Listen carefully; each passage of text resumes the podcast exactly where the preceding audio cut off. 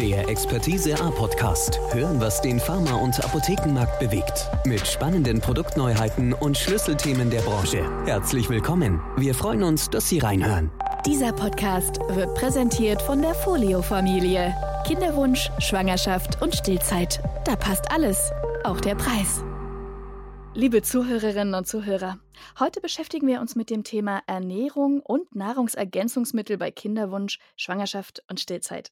Wir möchten hier gerne unseren Fokus auf die Stillzeit legen, auf ein ganz sensibles Zeitfenster, das sowohl für das Wachstum und die gesunde Entwicklung des Neugeborenen als auch für dessen Gesundheit im späteren Lebensalter von großer Bedeutung ist. Wir begrüßen zu diesem Thema Frau Antje Nehring. Ernährungswissenschaftlerin aus Berlin. Herzlich willkommen, Frau Nehring. Ja, dann ein Hallo von meiner Seite. Vielen Dank für die Einladung. Schön, dass Sie da sind, Frau Nehring. Sagen Sie, vielleicht stellen Sie sich unseren Zuhörerinnen und Zuhörern einfach kurz selbst vor. Was genau ist denn so Ihr Tätigkeitsbereich? Ja, ich arbeite als Ernährungswissenschaftlerin selbstständig in eigener Praxis. Dort berate ich Menschen im Bereich der Ernährungstherapie und der individuellen Ernährungsberatung und Gesundheitsförderung. Mhm.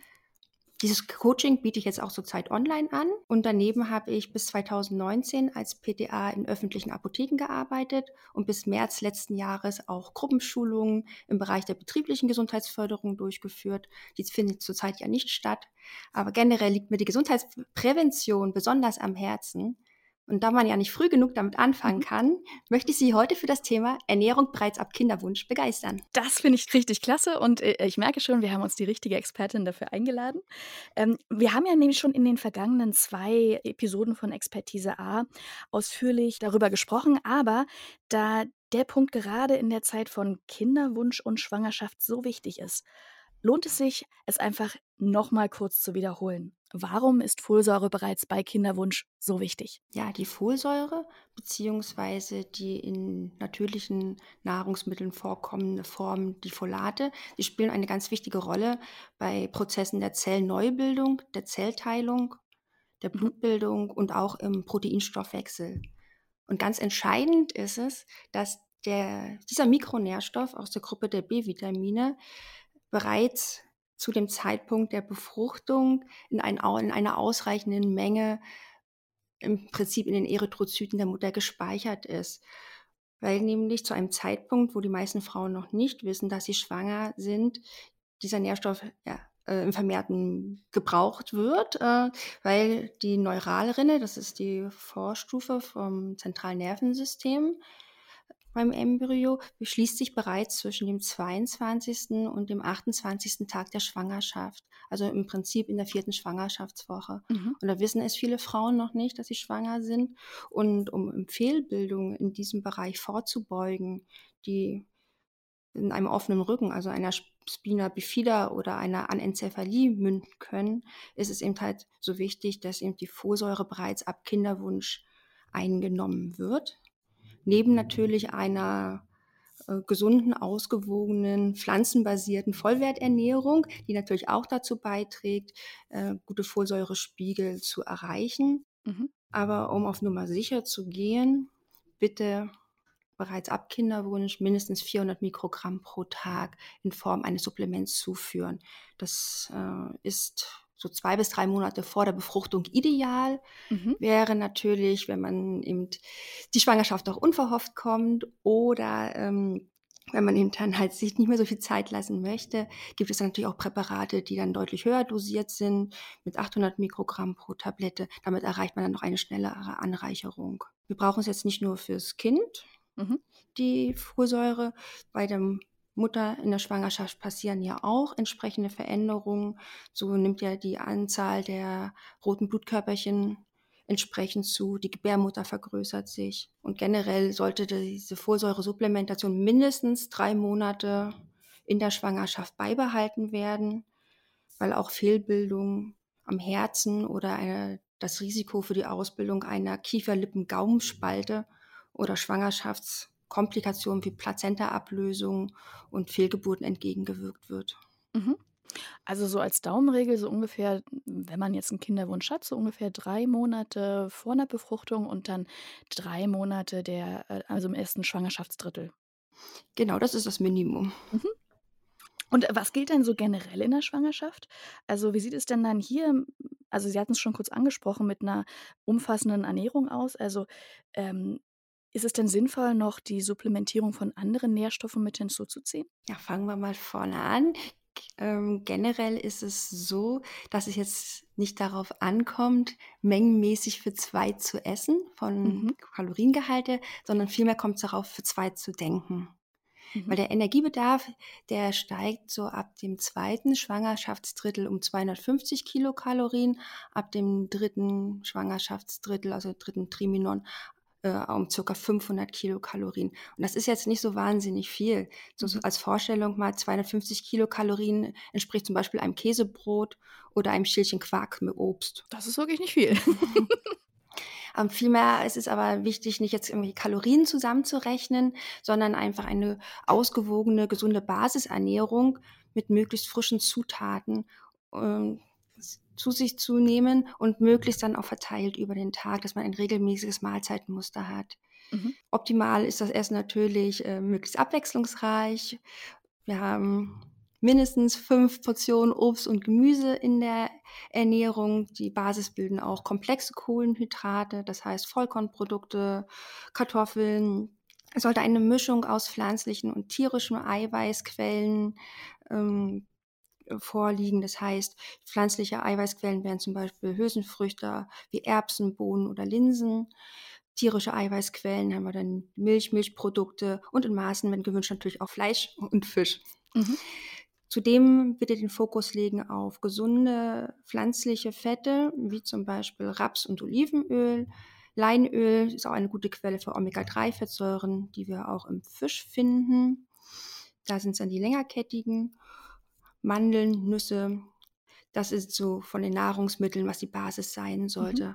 Bei den Getränken ist natürlich Wasser der beste Durstlöscher. Süße Getränke hingegen, die bringen meist nur unnötige Kalorien. Generell äh, ist es ja nicht nur für die Mutter gut, wenn sie sich dann gesund ernährt, damit sie in mhm. Form bleibt. Denn natürlich kommt das auch alles dem Baby zugute. Denn schließlich wird dieses über die Nabelschnur mit Energie und Nährstoffen versorgt. Und wie bereits angesprochen, die Folsäure, das ist das absolute Minimum, was eben halt ergänzt werden sollte. Daneben steigt aber auch der Jodbedarf mhm. um ca. 15 Prozent in der Schwangerschaft. Und das ist dahingehend wichtig, weil der Fötus beginnt schon ab der zwölften Schwangerschaftswoche seine eigenen Schilddrüsenhormone zu produzieren und dafür wird das Jod gebraucht. Mhm. Deutschland ist aufgrund ähm, des niedrigen Jodgehalts im Boden und daraus folgend auch der niedrigen Jodmenge in den pflanzlichen und tierischen Lebensmängeln immer noch Jodmangelgebiet. Mhm kurz eingestuft. Und wir brauchen das Jod auch für eine gesunde geistige Entwicklung des Babys, um sogenannten Kretinismus vorzubeugen. Und gerade wenn nicht zweimal in der Woche Fisch gegessen wird, dann sollte neben der Verwendung von Jodsalz auch eine definierte Menge an Jod zugeführt werden. Und das funktioniert natürlich, funktioniert natürlich auch am besten über ein Nahrungsergänzungsmittel. Mhm. Und das werden dann so 150 Mikrogramm pro Tag sein. Wenn natürlich eine Schilddrüsenerkrankung vorliegt, insbesondere eine Hyperthyreose, dann bitte nochmal mit dem Schilddrüsenarzt und Frauenarzt darüber sprechen, ob man dann auf eine jodfreie ja, Variante zurückgreift und oder ob das mit den Schilddrüsenhormonen, die eingenommen werden, bei einer Unterfunktion bereits abgedeckt ist. Da bitte dann wirklich, ich sage mal, die ärztliche Rücksprache gibt natürlich noch weitere kritische Nährstoffe in der Schwangerschaft, wie zum Beispiel Eisen, Calcium, Vitamin B12, langkettige Omega-3-Fettsäuren. Und das sind alles Nährstoffe, die auch den Schwangeren häufig fehlen? Ja, gerade ähm, zum Thema Eisen, da verdoppelt sich ja der Bedarf und das ist auch in Apotheken dann häufig ein Beratungsgrund oder eine Frage, die dazu kommt. Haben Sie da Hinweise für die ähm, PTA-Kollegen, was Sie da in den Beratungsgesprächen beachten können? Ja, na klar. Und zwar sollte man dann erstmal wissen, ähm, wie gesagt, ja, es ist richtig, der Bedarf steigt. Hochdosierte Eisenpräparate sollten aber bitte nur eingenommen werden, wenn wirklich ein nachgewiesener Mangel vorliegt. Das mhm. heißt, wenn wir Laborwerte haben und das dann auch ärztlich empfohlen ist, weil Eisen hat natürlich als äh, Supplement auch ein paar Nebenwirkungen. Zum einen, was jetzt nicht so schlimm ist, der Stuhl wird dunkel gefärbt, mhm. aber es kommt häufig auch zu Magen-Darm-Beschwerden, zum Beispiel zur Obstipation, also zu einer Verstopfung. Mhm. Ähm, Und wenn das Eisen ungebunden im Körper praktisch vorliegt, dann wirkt es in dieser Form auch prooxidativ. Das heißt, es entstehen durch Kettenreaktion freie Radikale und die können dann Schäden an Zellstrukturen anrichten. Es wird ein Zusammenhang mit Krebserkrankungen und Herzinfarkt auch diskutiert. Mhm. Aber als Tipp, der bitte so weitergegeben werden kann, wieder bitte erstmal an einen Arzt wenden. Und wenn dann eine, eine Verordnung vorliegt für oder eine Empfehlung des Arztes, auch Eisen zu, zuführen, dann sollte bitte darauf hingewiesen werden, dass ein entsprechender Abstand zu anderen Medikamenten oder Nahrungsergänzungsmitteln eingehalten werden sollte. Äh, die Einnahme sollte nach Möglichkeit mit Leitungswasser erfolgen und zu allen Sachen, die Tannine oder ja, also sprich schwarzer Tee, grüner Tee, Kaffee, die enthalten Stoffe, die Komplexe bilden mit dem Eisen, sodass es nicht aufgenommen werden kann. Das sollte bitte nicht mhm. zeitgleich erfolgen, sondern ein Mindestabstand, sag mal, von zwei Stunden wäre schon optimal. Weil auch die Chlorogensäure im Kaffee bindet leider das Eisen, sodass es nicht gut aufgenommen wird. Mhm. Milch eignet sich auch nicht besonders gut für die Einnahme, denn aufgrund des hohen Kalziumgehalts ähm, konkurriert dieses Kalzium um die gleichen Transporter wie das Eisen bei der mhm. Aufnahme, bei der Absorption in den Körper. Und das Gleiche gilt natürlich äh, auch für andere zweiwertige Kationen, wie zum Beispiel Magnesium, ähm, die manchmal auch als Nahrungsergänzungsmittel eingenommen werden. Da heißt es dann auch, mindestens zwei Stunden Abstand, besser sogar eins morgens, eins abends. Und neben den Supplementierungen, also gerade für die Ernährung, ist es ja oft schon so, dass die Schwangeren schon vom Arzt die ersten Tipps bekommen und auch von der Hebamme. Und wie unterstützen Sie denn hier? Also warum ist eine Ernährungsberatung bei Ihnen so sinnvoll? Ja, wie Sie ähm, zum Anfang gesagt hatten, äh, ist es natürlich jetzt ein sehr sensibles Zeitfenster. Man spricht von der perinatalen Prägung. Das mhm. betrifft die Zeiten rund um die Geburt, 1000 Tage vor Schwangerschaft, während der Schwangerschaft, in der Stillzeit, also im ersten Lebensjahr des Säuglings. Und in dieser Phase werden Organstrukturen und Stoffwechselprozesse in, praktisch dauerhaft geformt und programmiert. Mhm. Und die, es kann eine Fehlprogrammierung verursacht werden, zum Beispiel durch Über- oder Untergewicht vor oder während der Schwangerschaft. Mhm. Und das Risiko für lebenslang bestehende Fehlfunktionen bei der Regulation der Nahrungsaufnahme, dem Körpergewicht und dem Glucose- und Insulinstoffwechsel das ist dann deutlich erhöht, dass, dass es nicht so gut funktioniert. Wenn zum Beispiel jetzt eine Mama also eine Schwangere Übergewicht hat, deutliches Übergewicht hat, eine Adipositas hat, dann ist auch das Risiko für das Kind an Übergewicht zu leiden zehnfach erhöht. Mhm. Häufig geht es ja auch einher mit einem Schwangerschaftsdiabetes. Die Kinder sind dann größer und schwerer. Die haben sich während der Schwangerschaft an einen erhöhten Blutzuckergehalt gewöhnt, haben selber auch eine hohe Insulin, ähm, einen hohen Insulinspiegel, so wie die mhm. Mutter dann auch. Und das kann natürlich dann einerseits direkt nach der Bu Geburt zu einer Unterzuckerung führen, weil die Insulinspiegel immer noch hoch sind, aber die Zuckerzufuhr ja wegfällt, mhm. wenn die Nabelschnur durchtrennt ist. Und langfristig ist es so, dass dieses Regelsystem, was wir im Hypothalamus haben für Hunger und Sättigung, das ist gestört.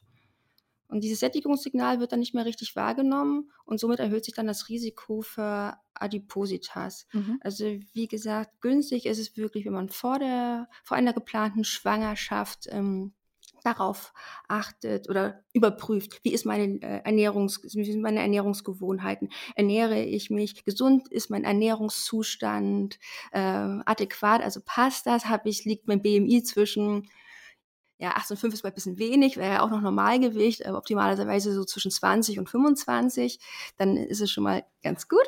Mhm. Äh, wie ernähre ich mich? Habe ich mich für eine alternative Ernährungsweise entschieden, also vegetarisch oder vegan? Insbesondere bei der veganen Ernährung äh, empfehle ich auf jeden Fall, das auch nochmal von einer entsprechenden Fachkraft überprüfen zu lassen. Es gibt natürlich die Möglichkeiten, eine Einschätzung des Ernährungszustandes zu bekommen und auch über die Führung von Ernährungsprotokollen äh, eine Einschätzung oder auch eine äh, EDV-Auswertung, ähm, wie ist es qualitativ und quantitativ zusammengesetzt? Erreiche ich meine äh, Nährstoffe, die benötigt werden? Wo kann man dann entsprechend ähm, Hinweise geben zur Lebensmittelauswahl, zu Verzehrshäufigkeiten, Zubereitungshinweise und natürlich auch zu Nahrungsergänzungsmitteln, die dann entsprechend zugeführt werden müssen. Das Ziel von Sterifarm ist es, Produkte zu entwickeln, die für jeden bezahlbar sind und eine Voraussetzung für die optimale Entwicklung des Babys schaffen. Genau diesem Leitsatz ist Sterifarm bis heute treu geblieben und bietet die notwendigen Mikronährstoffe bei Kinderwunsch sowie in der Schwangerschaft und Stillzeit zu einem fairen Preis-Leistungs-Verhältnis an. Andere Sache ist noch Allergien. Wenn man von zu Hause aus äh, selber unter Allergien leidet oder Nahrungsmittel mit Nahrungsmittelunverträglichkeiten da sind, dann äh, und man aufgrund dessen dann bestimmte Lebensmittelgruppen nicht verzehrt, dann kann man halt auch noch mal schauen, über welche anderen Lebensmittel bekomme ich dann die Nährstoffe. Das heißt also, wenn man zu Ihnen in die Beratung kommt, dann äh, schauen Sie sich an, mit wem Sie es zu tun haben und da arbeiten dann gemeinsam so eine Art Ernährungsleitfaden? Ja, das kann man durchaus so sagen. Genau, also dabei schaue ich natürlich immer, dass es dann individuell dann auch passend ist zu dem jeweiligen Klienten, äh, Klientin, zu der jeweiligen Klientin, Ja. äh, dass ähm, natürlich, dass ihre Vorlieben und Abneigungen da auch berücksichtigt werden. Das heißt also, die Heißhungerattacken, haben die jetzt eigentlich tatsächlich einen Sinn in der Schwangerschaft, einen also sozusagen, um einen Mangel auszugleichen? Oder ist das einfach äh, tatsächlich ein spontanes Empfinden, was die Frauen mitbringen? Wer vorher schon intuitiv äh, gut gegessen hat und regelmäßig gegessen hat, der leidet in der Regel nicht unter diesen Heißhungerattacken. Es entstehen manchmal ähm, etwas ungewöhnliche Gelüste, denen man durchaus auch mal nachgeben kann, wenn eben natürlich, sagen wir, 80 Prozent der Ernährung halt wirklich äh, gut abwechslungsreich und äh, gesund ist, dann hat man natürlich auch Spielraum. Das heißt, dann geht die typische ähm, Gurke mit äh, dem Schokoaufstrich auch mal okay. natürlich. Aber trotzdem gibt es ja in so einer Schwangerschaft auch wirklich einige No-Gos. Also beispielsweise, um mal auch da wieder einen Klassiker zu nennen, so nicht durchgegartes Fleisch oder Rohmilchprodukte. Worauf sollte man denn da genau achten? Ja, da sprechen Sie zwei ganz wichtige Punkte an. Ähm, die Lebensmittelinfektionen, die zu Toxoplasmose und Listeriose führen können, äh, schädigen ja im Endeffekt den Fötus und es kann zu Frühgeburten oder Fehlgeburten kommen. Mhm. Und um das zu vermeiden, einfach zwei ganz einfache Regeln, die befolgt werden sollten. Zum einen dann pflanzliche Lebensmittel immer gut waschen mhm. und, und, tierische Lebensmittel erhitzen. Mhm. Da ist man da schon mal auf einer guten Seite. Das heißt das jetzt äh, konkret. Das heißt, äh, das Fleisch natürlich dann nur gut durchgebraten oder gegart verzehrt werden sollte dass man keine weichen oder rohen Eier isst, mhm. Dass man bei Milchprodukten auch darauf achtet, dass es jetzt keine Rohmilchprodukte sind. Das wird entsprechend dann auf den Packungen dann ja auch nochmal deklariert. An der Käsetheke kann man auch nachfragen. Mhm. Man muss natürlich schauen, äh, wo geht man essen oder wo ist man eingeladen. Und wenn es natürlich dann jetzt ein Tiramisu gibt als Nachtisch oder ein Salat mit Mayonnaise äh, angereichert ist, dann sollte man davon dann lieber die Finger lassen. Mhm. Auch bei scheinbar gesunden Sachen, wie jetzt vorgefertigte Salate ähm, oder Saftbars, weiß man ja immer nicht genau, wie lange ist es denn schon in der Lagerung. Mhm. Und dann hat man natürlich dann auch dann ein erhöhtes Risiko, dass sich dort Keime vermehren können. Das heißt, wie, wie gesagt, am besten keine Salate jetzt aus, aus einer Tüte verwenden, mhm. sondern selber zubereiten und wenn man sich einen Smoothie selber machen möchte, ist das auch alles in Ordnung. Äh, oder wenn es halt ein abgepackter ist, ne? Mhm. der schon, schon einmal pasteurisiert worden ist, dann ist es auch was anderes. Ja. Aber ähm, wenn man jetzt an so einer ja, Saftbar ist, dann bitte dann doch lieber die Finger davon lassen. Mhm. Das ist ja nun nicht das Einzige. Also die Küchenhygiene spielt auch eine Rolle. Das ja. heißt, wie lagere ich die Lebensmittel? Äh, zubereitete Sachen sollten getrennt von rohen ge gelagert werden. Ähm, überall, wo Erde dran ist, ist klar sowieso entsprechend äh, reinigen. Küchenutensilien sauber halten, Hände waschen. Mhm. Genau, äh, für die Toxoplasmose wäre noch der Vollständigkeit halber zu erwähnen, dass wenn eine Katze im Haushalt ist und dass dann jemand bitte anders die, das Katzenklo sauber macht. Und wenn es halt nicht anders geht, dann entsprechend mit ähm, Handschuhen und Mundschutz wäre ja. dann doch eine gute Variante. Und am besten dann auch keine Katze anschaffen in der Schwangerschaft. Ja. Und äh, vorhin das Tiramisu bei zum Beispiel hm, den Verwandten oder bei den Freunden, da geht es dann, äh, ich vermute mal, um den Alkohol im Tiramisu? Genau, Alkohol ist der nächste Punkt, der mit reinspielt. Das ist natürlich so, dass äh, Alkohol direkt weitergegeben wird äh, über die Nabelschnur an das werdende Kind. Das mhm. verfügt nicht über die Möglichkeiten, den Alkohol abzubauen. Äh, es gibt keine sichere Grenze für Alkohol. Von daher ist es am besten in der Schwangerschaft kein Alkohol mhm. zu trinken. Ähm, das gleiche gilt natürlich dann auch für andere Drogen oder auch für Nikotin mhm. oder andere schädliche Substanzen aus dem Tabakrauch. Gelten denn die Dinge dann auch alle für die Stillzeit? Und ähm, welche Nahrungsmittel und Nahrungsergänzungsmittel sind in der Stillzeit quasi die Geheimwaffe? Also was funktioniert denn da nach Ihrer Erfahrung besonders gut? Ja, um jetzt bei den Genussgiften zu bleiben, ist es so, dass Alkohol in die Muttermilch übergeht. Mhm. Es wird der Geschmack verändert der, der Muttermilch. Es äh, verringert sich auch in der Regel die Milchmenge. Und bei chronischem, chronischer Zufuhr gibt es natürlich dann auch Entwicklungsstörungen beim Säugling. Mhm. Es ist jetzt nicht ganz so dogmatisch wie in der Schwangerschaft, dass man sagt, es äh, geht überhaupt kein Alkohol. Es ist natürlich, es wird natürlich nicht geraten. Mhm. Aber um bei der Lebensrealität zu bleiben, äh, wenn dann doch mal mit einem Glas Sekt angestoßen wird zu einem bestimmten Anlass, dann sollte erst das Kind gestillt werden, dann entsprechend äh, die kleine Menge Alkohol zugeführt werden und dann das nächste Stillen dann erst drei Stunden später mhm. erfolgen, sodass der Alkohol dann auch wieder abgebaut ist. Ähm, es ist natürlich ungünstig, wenn während der Stillzeit geraucht wird. Generell ist es ja auch für das Baby, Baby in puncto Allergieprävention immer besser, wenn es einer, in einer rauchfreien Umgebung aufwächst. Mhm. Und dadurch, aber auch um wieder auf die Lebensrealität zurückzukommen, gerade es rauchen, es rauchen auch junge Frauen. Punkt. Mhm. Ist so. Und nicht jeder schafft es dann, oder nicht jede schafft es dann für die Schwangerschaft äh, und Stillzeit damit aufzuhören. Und es ist immer noch besser, das Kind zu stillen, auch wenn man moderate Mengen an Tabakrauch zuführt, als wenn man nicht stillt. Die Vorteile überwiegen. Mhm. Was ist jetzt mit Kaffee und Koffein in anderen Getränken? Da ist es sowohl in der Schwangerschaft als auch in der Stillzeit so, dass es nicht übertrieben werden sollte. Das heißt, zwei, drei kleine Tassen äh, Kaffee am Tag oder adäquat eben dann halt Tee oder Mate-Getränk äh, wäre dann äh, möglich.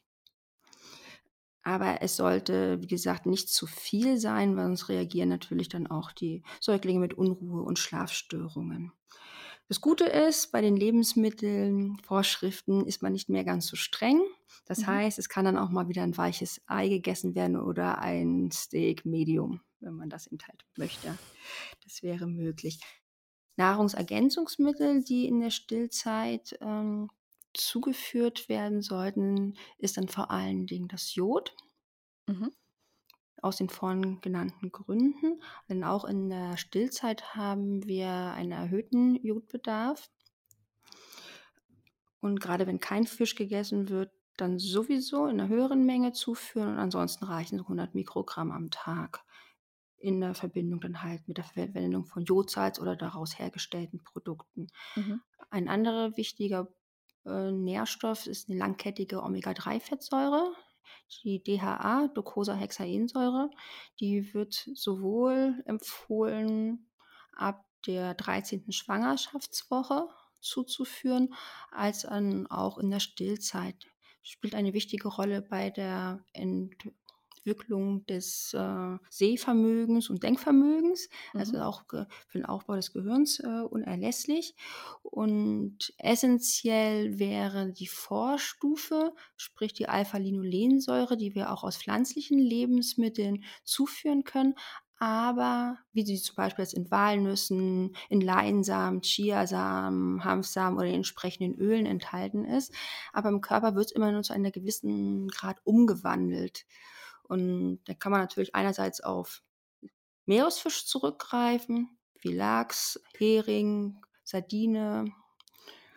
Und das wäre, oder Sprotten, das Mhm. würde gehen. Wer jetzt aber keinen Fisch verzehrt oder nicht regelmäßig verzehrt, also das heißt zwei Portionen pro Woche, äh, für den wäre dann eben halt entweder ein entsprechend angereichertes Öl zu empfehlen. Da wird äh, auf der pflanzlichen Basis das aus Algen gewonnen, aus einer Schizohydrium-Art. Mhm. Und äh, das kann man natürlich dann auch in Kapselform einnehmen oder natürlich auch Fischölkapseln. Und das wäre noch äh, als Nahrungsergänzungsmittel sinnvoll. Weiterhin bleibt natürlich auch der Folsäurebedarf bestehen, beziehungsweise äh, geht, also die, man kann durchaus noch bis zum Ende der Stillzeit auch Folsäure ergänzen, weil es ja auch hier eine Phase des erhöhten Wachstums ist. Also die die Muttermilch selber ist ja quasi sozusagen der heilige Gral im Säuglingsalter, oder? Was können Sie denn so Müttern raten, um beispielsweise Babykoliken dann zu reduzieren? Gibt's da bestimmte Speisen oder Nahrungsergänzungsmittel für die Mutter? Ja, also wir sprechen von Babykoliken so in den ersten drei, vier Monaten, solange das Verdauungssystem halt noch nicht entsprechend ausgereift ist. Die Strukturen im Darm und in der Schleimhaut, das muss im Prinzip noch ja, aufgebaut werden, insbesondere auch die Bakterienbesiedlung. Wir haben eine Mhm. entsprechende Mikroflora im Darm. Und gerade für Kinder, die eben halt durch einen Kaiserschnitt zu- zur Welt gekommen sind, äh, ist es ja so, dass da die Berührungen mit der mütterlichen Darm- und Vaginalbakterienflora ja nicht stattgefunden hat. Mhm. Und äh, da ist es durchaus auch sinnvoll, vielleicht mit Probiotika zu arbeiten. Probiotika sind zum Beispiel Bifido- oder Lactobacillen, die für eine gute funktionierende Darmflora wichtig sind. Was sagt jetzt die Studienlage? Mhm. Ja, es gibt äh, Meta-Analysen, wo eben dann verschiedene Studien miteinander verglichen werden. Ähm, und die zeigen, dass eben halt wirklich bei Babykoliken, also wenn ständig Beschwerden da sind, wenn Kinder viel schreien, weil die haben ja keine andere Möglichkeit außer weinen und schreien, um auf sie aufmerksam zu machen, dass irgendwas nicht in Ordnung ist. Und wenn das eben halt mehr als drei Stunden am Tag ist, dann spricht man im Prinzip dann auch von diesem Babykoliken. Mhm. Und die Studien zeigen, mit der Einnahme von Probiotika oder der Gabe von Probiotika kann diese Schreizeit um eine halbe Stunde am Tag reduziert werden. Das ist jetzt nicht wahnsinnig viel, aber wer davon ge- geplagt ist, für den spricht es halt für Lebensqualität. Und wenn das Kleine sich dann nicht mehr so quälen muss, dann ist es ja auch von Vorteil. Absolut. Da gibt es einmal natürlich dann Varianten, die die Mama einnehmen kann, Mhm. äh, Probiotika, auch schon während der letzten zwei Monate der Schwangerschaft und dann während der Stillzeit. Aber es gibt natürlich auch äh, Präparate für die Säuglinge. Die enthalten dann bestimmte äh, Lactobacillenformen, Lactobacillus reuteri Tropfen, davon gibt man fünf Tropfen am Tag und das kann dann auch entsprechend zu einer Linderung führen. Daneben haben wir natürlich auch die Möglichkeit, äh, direkt gegen die Koliken wirks wirksam zu werden, indem man äh, Simithikon-Zubereitungen gibt, auch in flüssiger Form vor dem Stillen. Ähm, das Simithikon wirkt rein physikalisch, indem es im Prinzip die gefangene Luft, muss man sich so vorstellen, dass sie in Gasbläschen praktisch ist, äh, gefangen ist und dann an die Darmwand drückt und dieses Simithikon setzt die Oberflächenspannung dieser Bläschen herab, sodass die Luft dann entweichen kann. Mhm. Mm. Und da kann man dann entsprechend vor dem Stillen dann zwei Hub geben oder eine entsprechende Anzahl von Tropfen von anderen Präparaten dann über einen kleinen Löffel. Weiterhin ist eine liebevolle Massage des Babybauchs im Uhrzeigersinn mit leicht erwärmten äh, Ölzubereitung, die dann auch Fenchel oder Kümmelöl enthalten oder mit Windsalbe möglich. Es gibt Kümmelzäpfchen in der Apotheke. Das sind ja tatsächlich eine ganze Menge Dinge, die man äh, beachten und beherzigen kann, um dann quasi die Stillzeit zu einer ähm, schönen, erfolgreichen Zeit für sich und sein Kind zu gestalten. Das Wichtige, glaube ich, ist wirklich, dass man einmal für sich selber, als eben halt auch um die Bildung der Muttermilch sicherzustellen, daran denkt, wirklich regelmäßig zu trinken. Ja. Optimal ist es natürlich, wenn zu jeder Stillmahlzeit selber ein Glas Wasser getrunken wird. Weil wir brauchen mindestens 1,7 Liter in der Stillzeit. Besser wären eigentlich 2,5 Liter am Tag, weil einfach der Mehrbedarf bei Vollzeitstillen äh, wenn wir jetzt so davon ausgehen, vielleicht 750 Milliliter Muttermilch, die gebildet wird, dann braucht man schon mal 600 Milliliter Wasser mehr. Ja. Genau. Und welche Nahrungsmittel könnte man jetzt wirklich noch gut da haben, um eine gute so eine Basis zu haben? Da bietet sich immer an, wirklich auf Vollwert Getreideprodukte zu setzen. Das heißt Hafer, weil da entsprechende Mengen an Eiweiß, an komplexen Kohlenhydraten, an B-Vitaminen, an Zink, an Eisen enthalten sind, dass man als Brotgrundlage ein Roggenvollkorn-Sauerteigbrot verwendet. Warum äh, betone ich das mit dem Sauerteig so? Weil diese Sauerteigführung dazu führt, dass eben halt auch wirklich die Mineralien aufgenommen werden können, dass sie freigesetzt werden und nicht an den Phytaten, äh, die ja sonst auch im Vollkornbrot enthalten sind, mhm. festkleben sozusagen. Günstig ist es natürlich ähm, bei den, für den erhöhten Proteinbedarf für die Milchbildung auf eiweißhaltige Produkte zu setzen, wie Milch und Milchprodukte. Dass man vielleicht einen Käsewürfel zwischendurch mal mit snackt. Ähm, für diejenigen, die keine Milch und Milchprodukte verzehren, dass sie schauen, dass sie, wenn sie Ersatzprodukte haben, wie Pflanzendrinks, dass die mit Kalzium angereichert sind oder generell, dass man ein Mineralwasser wählt, wo wirklich dann noch viel Kalzium enthalten ist. Das heißt, Minimum 150 Milligramm je Liter, besser wären vielleicht über 300 Milligramm je Liter für einen erhöhten Vitamin A-Bedarf. Mhm. Äh, Vitamin A finden wir einmal in tierischen Produkten wie Fleisch oder auch, auch Milch und Milchprodukten. Für diejenigen, die eben dann halt die Vorstufen verzehren, zum Beispiel aus Beta-Carotin können wir das selber ja auch bilden, auch wenn die Umwandlungsrate dann doch höher ist als gedacht. Also das heißt, wir müssen mehr Beta-Carotin zunehmen, als man früher vermutet hat. Das muss halt auch verfügbar sein. Es reicht also nicht nur, jetzt ein Möhrchen zu knabbern, mhm. weil wir da durch die Zellulose, durch die Zellwände schlecht rausbekommen. Besser werden wirklich zubereitete Produkte, wie zum Beispiel Karottensaft oder eben dann halt eine gegarte Süßkartoffel aus dem Ofen oder eine Kürbissuppe. Mhm. Da bekommt man dann entsprechend mehr raus.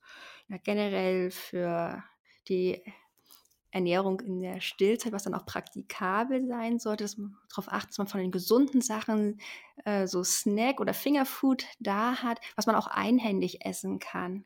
Also im Prinzip, ja, äh, Banane, Haferkekse, ähm, Gemüse, sowas schon in Snack-Varianten ist, wo man nicht so viel vorbereiten muss, Trockenfrüchte, Nüsse, Mandeln, Müsli-Riegel. Und äh, man darf auch nicht vergessen, ein paar Aufgaben zu delegieren und sich vielleicht auch äh, ja, Partner, aus der Partnerschaft, aus, der, aus dem Familien- und Freundeskreis dann Hilfe zu organisieren. Ich hatte mal einen Tipp gehört, den fand ich ganz witzig. Da hieß es dann, jeder, der zum Babybesuch kommt, bringt ein Mittagessen mit. Auch wenn es jetzt Zeit natürlich jetzt äh, vielleicht dann nicht so häufig ist mit dem, äh, mit dem Besuchen, aber generell Einkauf nach Hause liefern lassen oder Essen auch bestellen. Ja. Vielleicht zum Abschluss noch ein ganz kleiner anderer Exkurs. Welche Rolle kann denn die Zahnhygiene von der Mutter spielen oder von den Eltern generell spielen? Empfehlenswert ist es, dass alle Zahnsanierungen vor der Schwangerschaft abgeschlossen sind. Okay. Damit eben der Zahnstatus gut ist, keine aktive Karies vorliegt. Während der Schwangerschaft sollten ja auch möglichst keine Zahnfüllungen gemacht werden, wenn sie noch aus diesen alten Amalgam Geschichten äh, bestehen, wegen mhm. Quecksilber, was enthalten ist. Ähm, die Zahngesundheit, die Mundhygiene der Eltern spielt in dem Sinne noch eine große Rolle, weil man früher gesagt hat oder auch es gilt ja auch eigentlich noch bis heute, aber da gibt es auch wieder widersprüchliche ähm, Studien oder Empfehlungen, die ausgesprochen werden. Ja, früher hat man gesagt, nein, nicht den Schnuller ablutschen, weil eben dieser Streptococcus, Streptococcus mutans, das ist dieser Karieskeim, dann übertragen wird. Mhm. Mittlerweile äh, häufen sich aber auch dann Gegenstimmen, die sagen, sind ja im Speichel jetzt nicht nur schädliche Keime enthalten, mhm. sondern auch schützende. Und deswegen ist das jetzt alles nicht mehr so schlimm. Spannend. genau.